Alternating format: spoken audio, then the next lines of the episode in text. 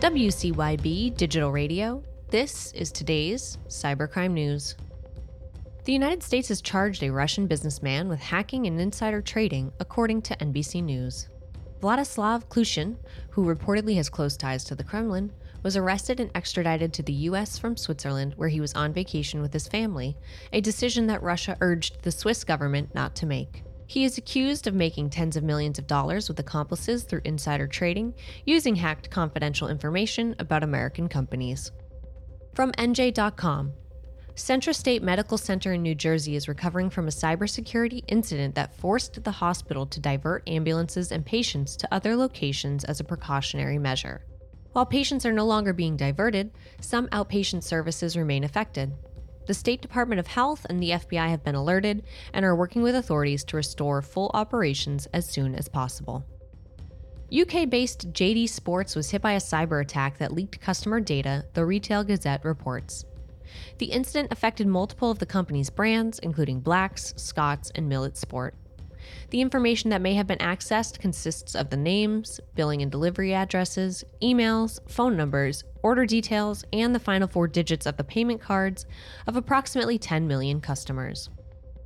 The Russian cyber espionage group known as Gamaredon may have been behind a phishing attack on Latvia's Ministry of Defense, according to the record.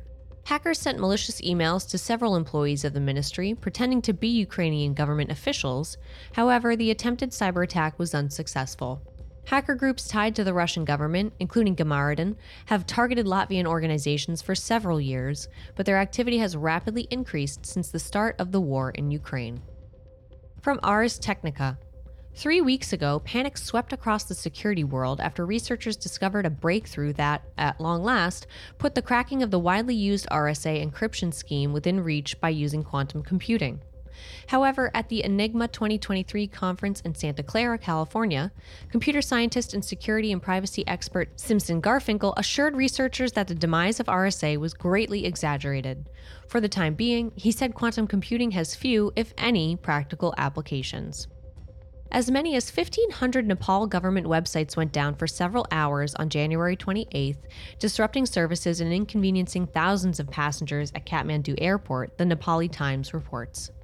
Hackers appear to have targeted the government's only central data bank at the Government Integrated Data Center with a distributed denial of service attack, possibly from abroad, and knocked out most government ministry websites, including the database of the Department of Immigration, as well as passports. While a large number of official websites have been restored, the Nepal government's main server continues to face cyber attacks aimed at shutting it down. Reporting for Cybercrime Radio, I'm Hillary McClure.